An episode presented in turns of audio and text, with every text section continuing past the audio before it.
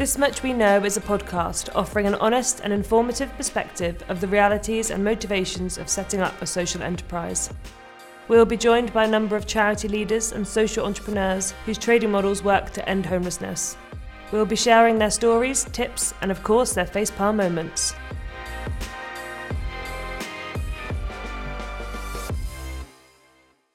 Morning, Murphy. Good morning, Simon. Another day, another podcast. Yes, it's great, isn't it? We've got our guest here already. We have. I'll introduce you, Neil, and if you want to share a bit about you and your role and, and your sort of, I guess, experience of social enterprise, that would be great. So we've got Neil Berry here from Access, the Foundation of Social Investment. Hi there, guys. Yeah, great, great to be with you today. So yeah, my background. So I've been working in the field of social enterprise for not far off 30 years now. I started, I still live in Sheffield, and I started working for a frontline and kind of medium sized social enterprise in Sheffield.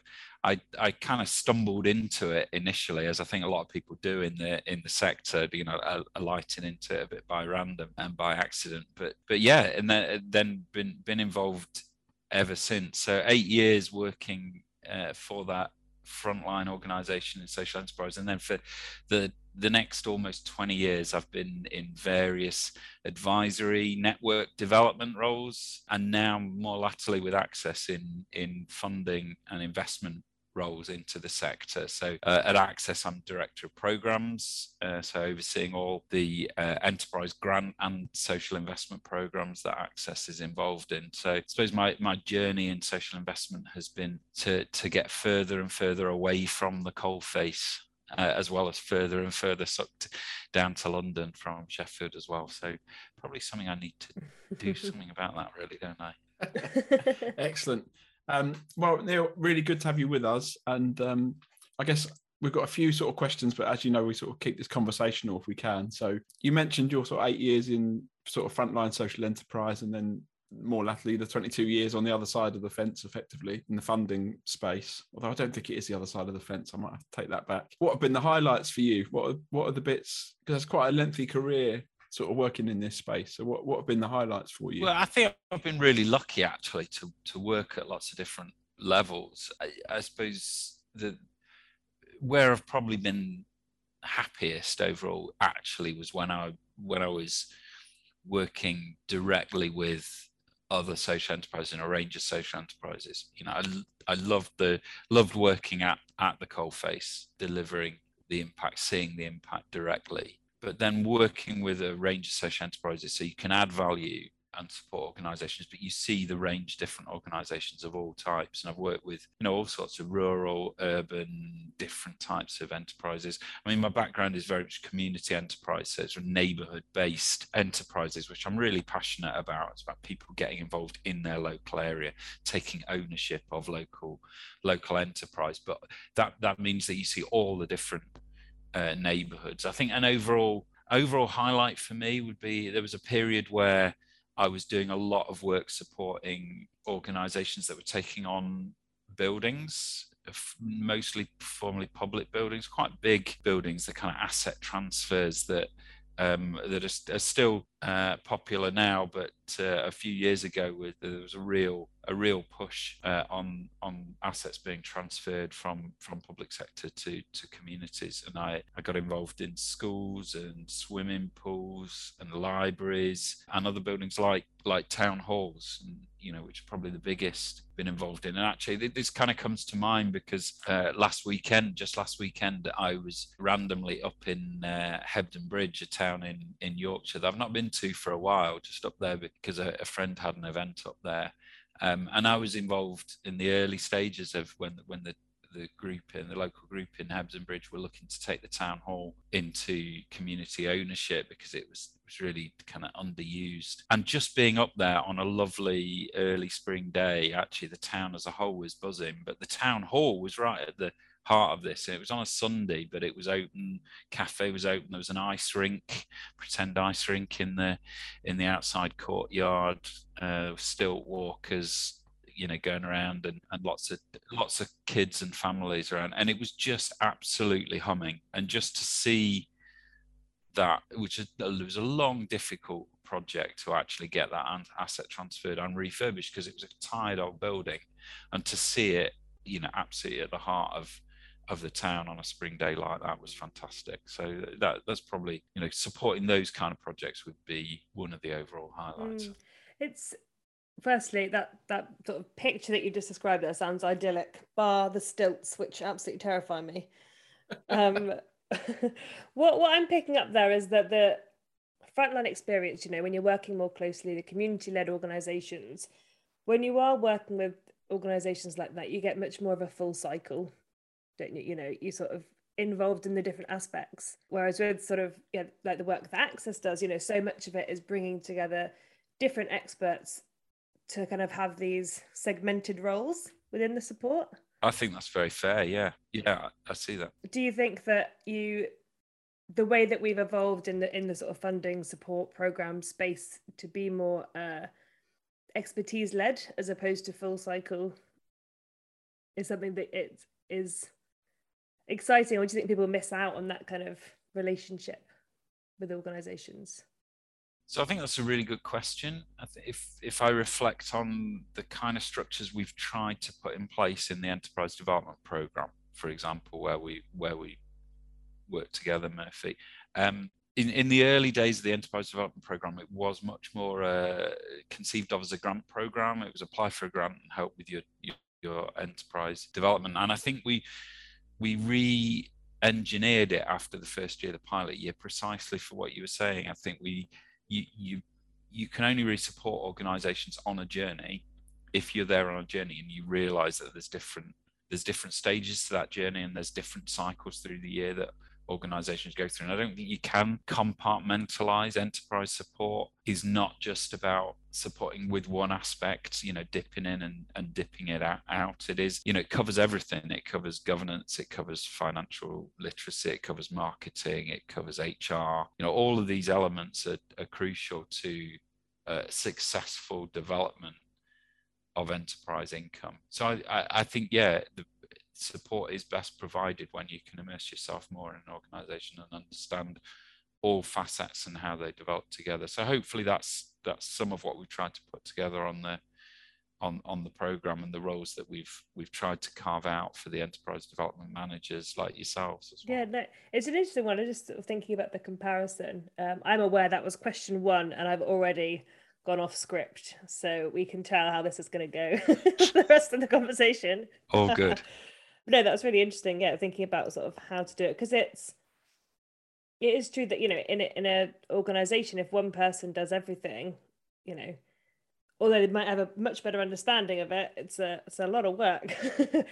um, but the charity sector is quite like that, isn't it? You know, you've often got sort of CEOs who have five hats. If they're lucky to have so few. Yeah. Neil, you sort of touched upon how you ran the first enterprise development and then reshaped it looked at what we learned and then and then ran it again and, and and differently. Sort of looking across all of your experiences and everything you've been involved with is there is there has been a sort of face palm moment for you? So a moment where you know like a project or a program or an organization you were supporting just completely yeah complete complete failure complete write-off or one of those examples where you think if I did that again, we wouldn't do the following things. Um, yeah, I wish I knew that. yeah, I mean, so so many examples. I, you know, I think rarely is it you know t- kind of total write off and failure, and I think that's one of the things about you know people need to get with with enterprises that it's hard and things don't go to plan, and that and that failure is just it's just kind of springboard to try again and do something differently and do it better. You rarely get it right the first time. So I think face palm moments are important. I, I, a couple spring to mind actually. One one is like from my own practice when I was running the the, the organisation, the, the enterprise I I was running back in in Sheffield all those years ago. Um, uh, and I, I, can think of another particularly tricky example with an organisation I support, but maybe maybe I'll I'll talk about I'll talk about my own experience, my own facepalm moment.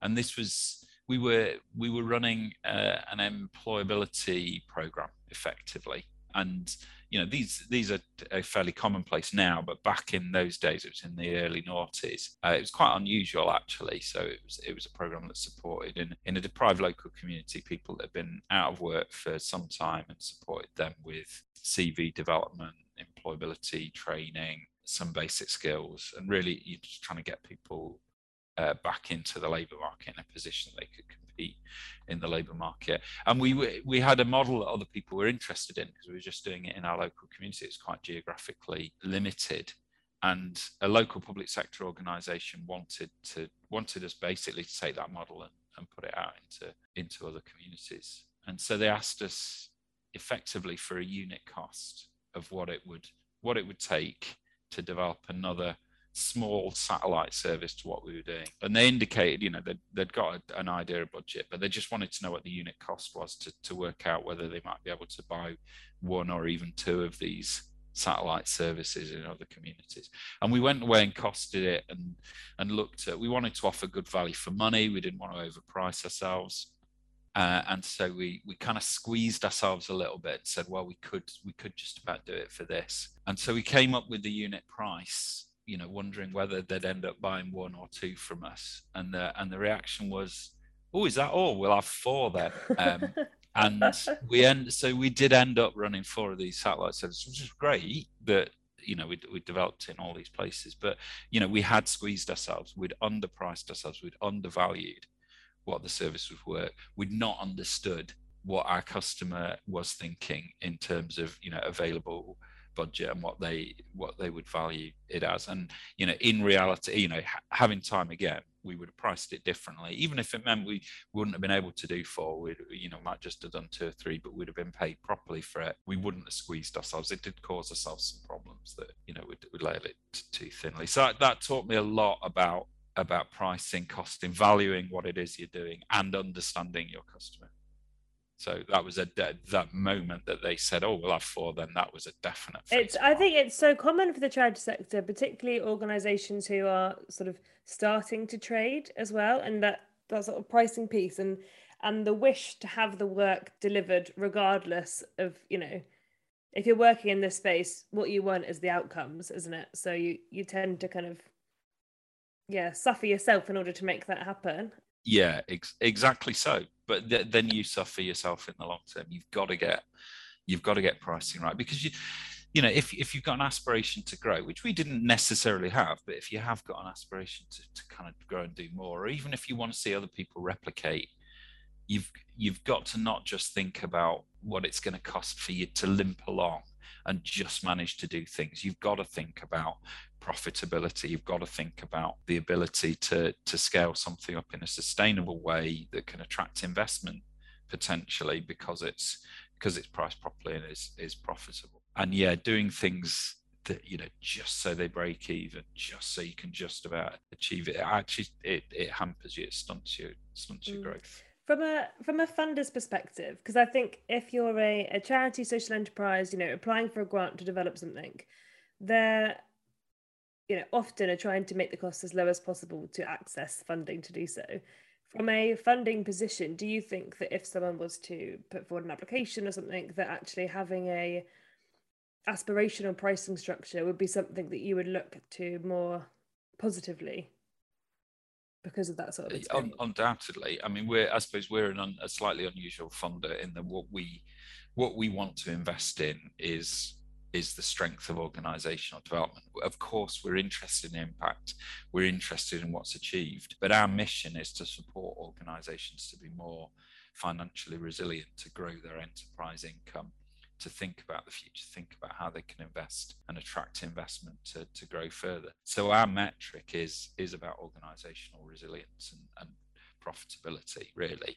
So so it might not mm-hmm. be that all funders will necessarily look at it on this way but you know certainly I, you know I, I always look out for organizations that haven't thought properly about I haven't got a sustainable business model I suppose and are, and are not pricing things correctly partly because of my experience.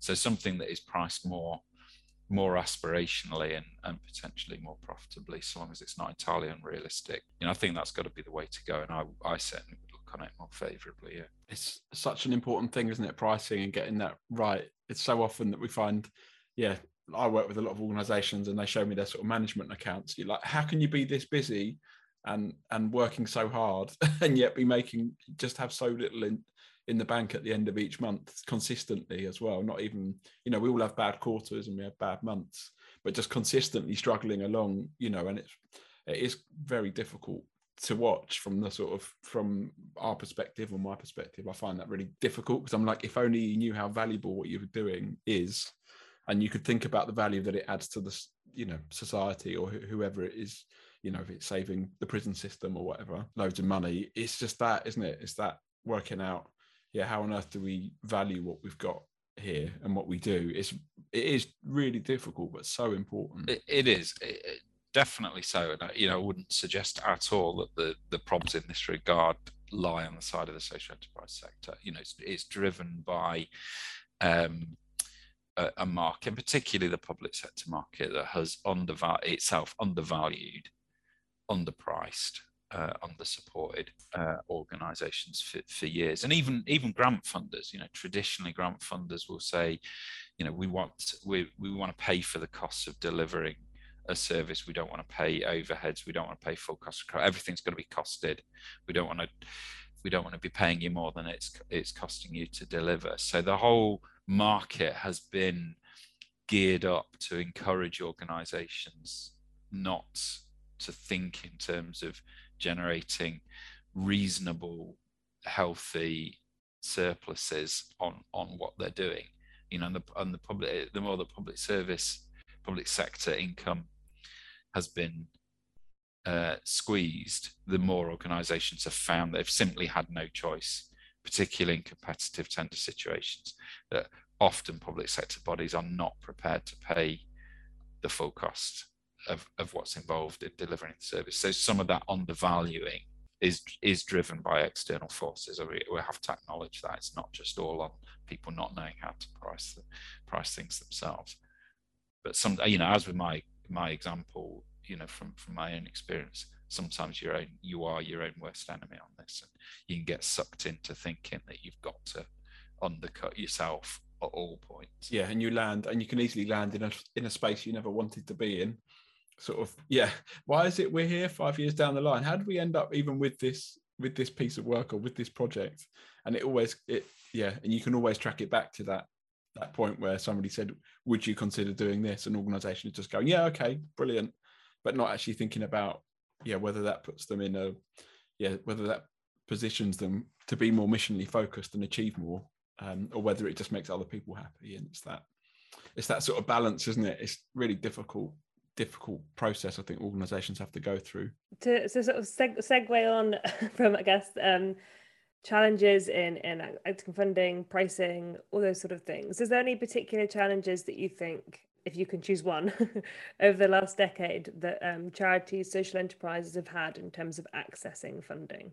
Yeah, I I I do. I think there's a general a general sense in which that the funding environment doesn't support long term patient development of organizations. I mean, it's easy to say, but in my mind, funders should be thinking about the organizations they want to back and they should be thinking about getting support and investment into the best organizations and giving them the platform platform to deliver for the future rather than just thinking about what are we going to what are we going to buy this year from this organization. So many organizations are on a hamster wheel. They you know they know where the money's coming from for the next six to 12 months but they're they're just getting the short-term project based type funding you know regardless of whether they're they're attracting funding by by grant or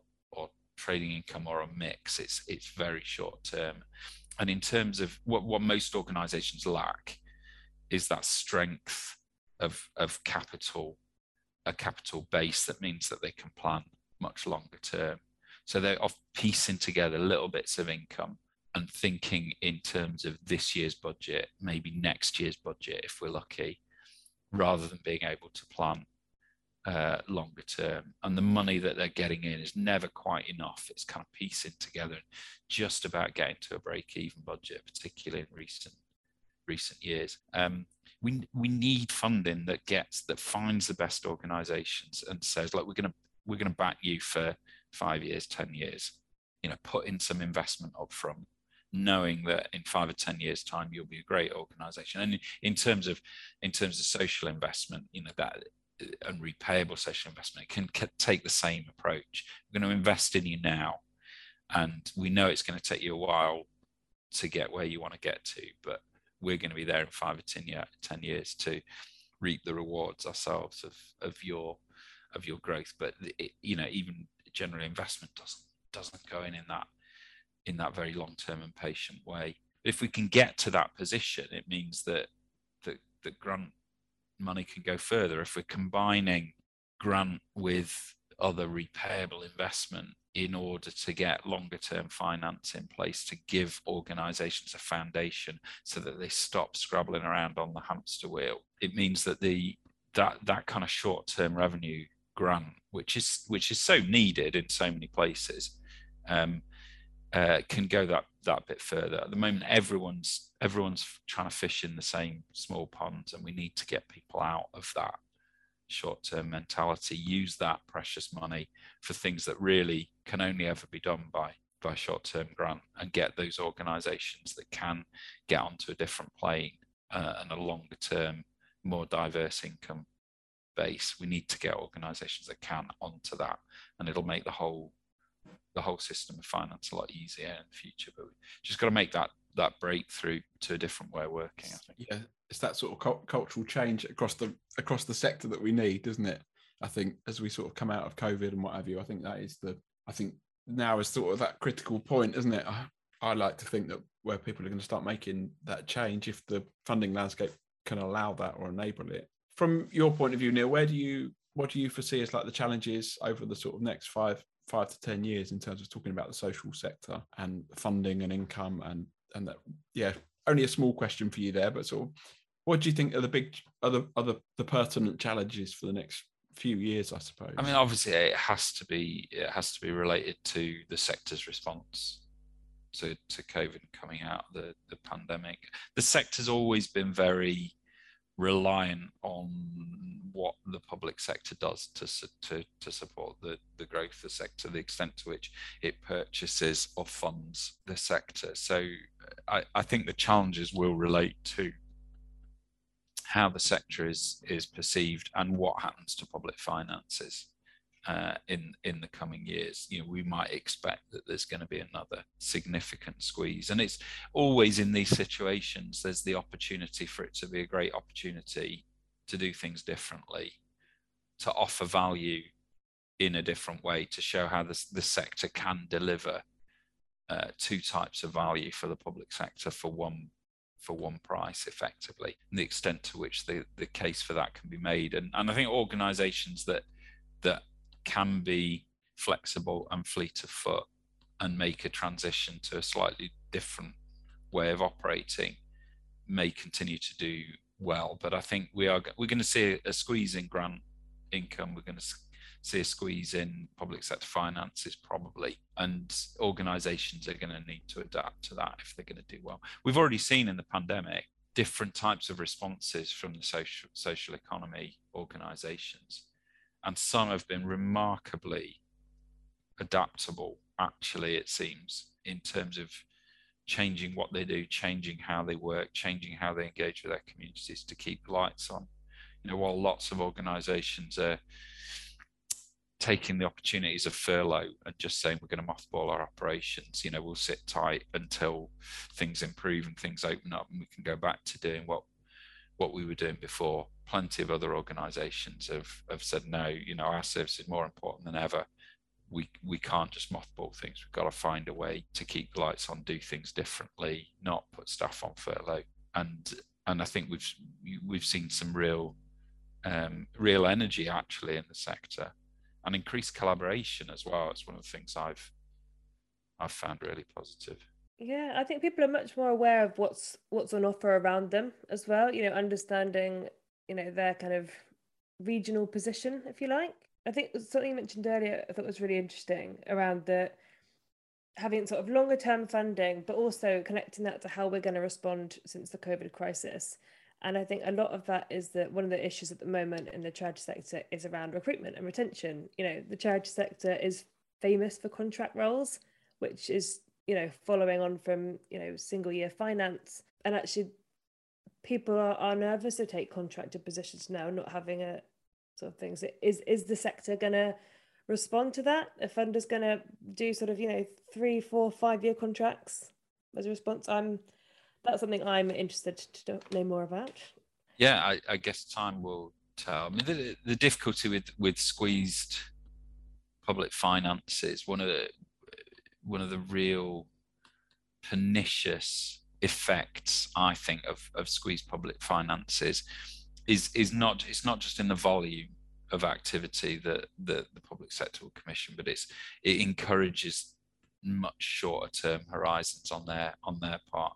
Where public sector where the public sector can't play itself plan three or four years ahead and its own approach to its own budgeting is you know how do we get through the next year what's our gonna what's our settlement going to be next year? We have no idea what uh, but let's get through to the next year with you know ourselves with the break even budget. So it, it's going to take a collective a, a real collective creativity to enable the whole country to think long term actually. Short short term thinking is short term funding cycles is is is makes the work of social economy harder so uh, organizations so much harder i think the inability to plan long term because we are talking about long term generational change and impact and and living hand to mouth is is really hard. So I think it's the right it's the right aspiration, the right question, Murphy. I hope What's the what do you feel is the most useful support we can offer as sort of people working not in not so much in organizations but with organizations? What do you think is the most important support we can offer to help organizations transition off that hamster wheel into some sort of more long-term footing? What, what's the best thing we could be doing as a sector, do you think, as a as a group of people that work with organisations. Am I allowed two things? You can have you can have three if you wish. well, I'll thank you. It's very generous. I'll I'll I'll start with two. Um, I think that the most the most important source of support always for social economy organisations is is peer support. Uh, yeah, and inspiration in being able to imagine a different future and, and think yeah we we they're doing that we can do that when you're trying to imagine a different a different future for yourself and getting off the hamster hamster wheel as we say uh, in, into a different uh, different mode of operation um, that inspiration from seeing what other people have done and learning from their mistakes. There's there's never any substitute for that.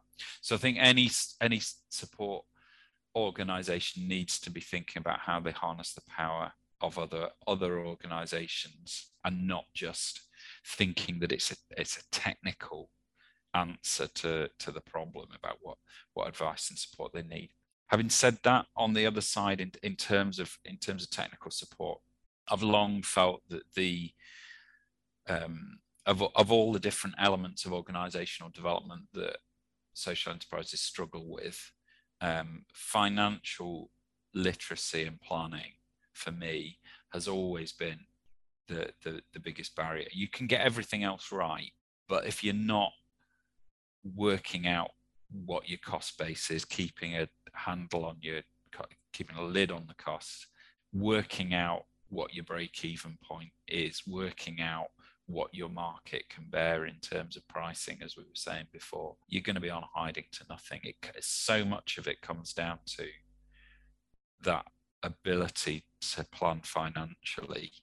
You get that wrong, and, and it doesn't matter what else you get right in terms of your your marketing and your product. It can be the best in the world, but if you can't get your finances right, you, you're not going to last very long. And the fundamentally, what I've seen time and time again is that organizations don't even know often actually what their financial position is and holding up a mirror to organizations and saying actually this is what's going on with your finances. This is why in that example you had before simon of organizations being working so hard and at the end of the month finding that know, still nothing left in the in the bank account. People often don't understand why that's happening to them because they can't they haven't got necessarily the financial skills within the organization um, to, to work out what what the story is and what the business model that they're operating actually is. So i think that's that's the most important technical area of support i think that organizations something we, we i see a lot in my role in speaking to people and, and simon i'm sure sure you have as well. I think there's there's a few sort of comments or thoughts i have i guess from that there's the financial literacy you meant the financial the language around it you know often either finances sit with a senior director a treasurer or or a single person. So although there might be skills in that area in an organization it's not necessarily with the people who might be making decisions or or understood across the board. Do you think that the the way to bring in good financial literacy into an organization is is best through a i don't know external financial auditor with recommendations, with good governance, with further sort of cash for staff resources in that, or around sort of general staff training? Yes, all. This is my all third of, all of the above. Sorry. No, no, no, that's all fine. of, yeah. no, all of the. I mean, to, to achieve it in a sustainable way, you've got to embed that learning in the organisation. It can't just be external you can't just rely on an auditor each year coming in you know uh, and, and telling you what's happening with your business model. And not all auditors can do that role anyway um, and accountants can uh, you know sometimes uh, you know they, they can be good at presenting financial information in in a certain way but uh, aren't necessarily good at analyzing business models. So there's a real skill actually. It's a subset of financially savvy advisors, often accountants, that actually are able to both present financial information really, really clearly, but actually understand the business model, be able to to, to consider actually what lies behind a profit and loss, what's driving profit and loss performance, rather than just being able to report on it. And it's another skill entirely for those people to be able to coach and support organizations to, to make a change not all uh, accountants and financial advisors are really good at coaching organizations to develop those skills. So I think it's got to start often with external input, but somehow you've got to find a way to embed that that learning. It can be difficult for organizations that are growing because the needs the, the needs for financial sophistication change over time and often you have organizations that start off with maybe no financial support in-house financial staff in-house and then you know so it's bought externally and then they maybe get a kind of part-time bookkeeper in a kind of financial administrator. By the time they've they've grown to a certain size they they need somebody on the books that that can really help to analyze financial performance. So it's quite difficult unless you you've got someone that can can grow into that role, sometimes you, you actually need a different role over time. Um, and then finally, in terms of in terms of governance, I, th- I think that's absolutely key. Obviously, uh, governance and board have got a, a, a, fundamental role in being able to scrutinise uh, and hold financial performance to account. And I think there's weaknesses generally there in in organize in social enterprise organisations. I think the the approach is often to make sure that the finances are being managed properly in inverted commas. It's almost like a it's an accountability thing. It's just just check that the the the, the books are right. But the what what boards need to do what governance needs to do is scrutinize the, the business model and the business performance of the organization. And there's often a skills deficit there. So i think it needs to be addressed at all at all points. And it's mm. got to be external and internal with the with the governance i'm really interested in, in sort of governance and, and how that supports particularly transitioning charities to social enterprise. Do you think from a typically sort of finances in, in charities to my understanding is it's kind of fed up to the board for them to sign off and and sort of that's that's where it stops. But there's this sort of other side where where boards ha- are responsible and accountable for ensuring that the staff understand the finances do you, have you seen any sort of examples of that that's gone right? Do you think that's a a direction. Yeah, I, I've certainly seen seen examples, you know, where organisations are lucky enough to have the people on the board that have got both the skills and the time to to perform that role. You know, I've I've seen organisations, you know, treasurers, for example, that have been absolutely fantastic about performing that that kind of coaching and training role effectively. Um, and you know, somebody that can come into that role and say, look, this is what's going on with the organisation. This is how you need to present information back to us and my and my fellow trustees. Um, but you know, I'm going to sit down and take the time with you so that we can work out, to, you know, together a way in which you as, as staff members can can run the finances and feed information back to us. Um, yeah, yeah, I've seen great examples of that happen, but I've, it's probably a rarity because you either you either end up with people with the the skills or the time to do that, but not necessarily both uh, both together. So I don't think it it necessarily can be relied on as a source. I think it's it's is something where you probably in most cases, most organizations probably going to need some external support to enable that to happen. And often, you know, often the the imbalance is is in the is in the other direction. Is actually that there's more financial literacy within the staff team than there might be on the board, which is you know is quite a difficult position to be in, and it's almost this the staff team end up coaching the directors through understanding what, what's actually happening in the organization. It's so interesting, isn't it? The governance and finance bit it's just, yeah, it just all it it's so crucial, isn't it, to actually achieving the impact and the mission of your organization. And yet, it's the one area that commonly gets left behind, isn't it? We're very good at the the mission and the and the doing, but we we leave behind some of the the basics around finance and governance. But that's always the thing that causes the issue at some point. Yeah, exactly. Yeah, so it's, it's really yeah. challenging. Um, Neil, who are you watching at the moment? Uh, is there a have you got have you got your eye on a couple of social enterprises? Is it you're like now that my friends is a brilliant idea. I can't wait to see where that one goes. Have you got an organisation or two like that that you're sort of keeping an eye on? You you know that's the kiss of death question, don't you? Uh, yes, this uh, is the bit fine. that yeah we'll definitely uh, come back to you in two years' time. They'll say but you said in that podcast you liked yeah. us. Now we want the cash. Come on. Oh, I'm not. I'm not thinking so much that. I'm just thinking that you know that history's littered with with organisations getting praised and winning awards and then going bust a year later. So that they say it's more that. Um, I don't want to. I don't want to put the kiss of death on any organisation. Um, uh, I, I would always answer this question uh, actually in terms of organisations that I that I just I, I think are achieving great impact, but but doing so really, really cleverly and, and carefully. I'm not a great believer in kind of fantastic, unique ideas, actually. There's very few ideas that are genuinely groundbreaking and unique. The vast majority of organizations out there are doing stuff that other people are doing elsewhere, which is why that peer support and inspiration is so important.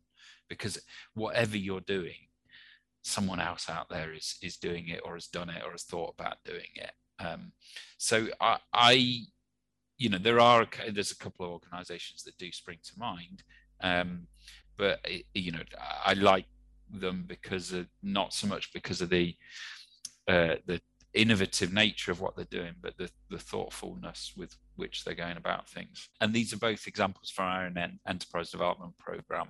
Um, one is an organization called ICENA, and uh, it's I, I, like this one because it's a a collaboration between a, a, a number of different organizations that that kind of sexual violence uh, charities that have seen an opportunity for trading uh, income around training and consultancy that they're being it's not their own core business as individual uh, kind of crisis centers but they're often asked asked to support other organizations, businesses, um, public sector with training and advice and consultancy in relation to the to the issues. And and rather than try to do things individually themselves as small organizations and kind of uh, take themselves off their own mission, they've they've banded together and created a single uh, and and kind of larger training consultancy arm that can do the job properly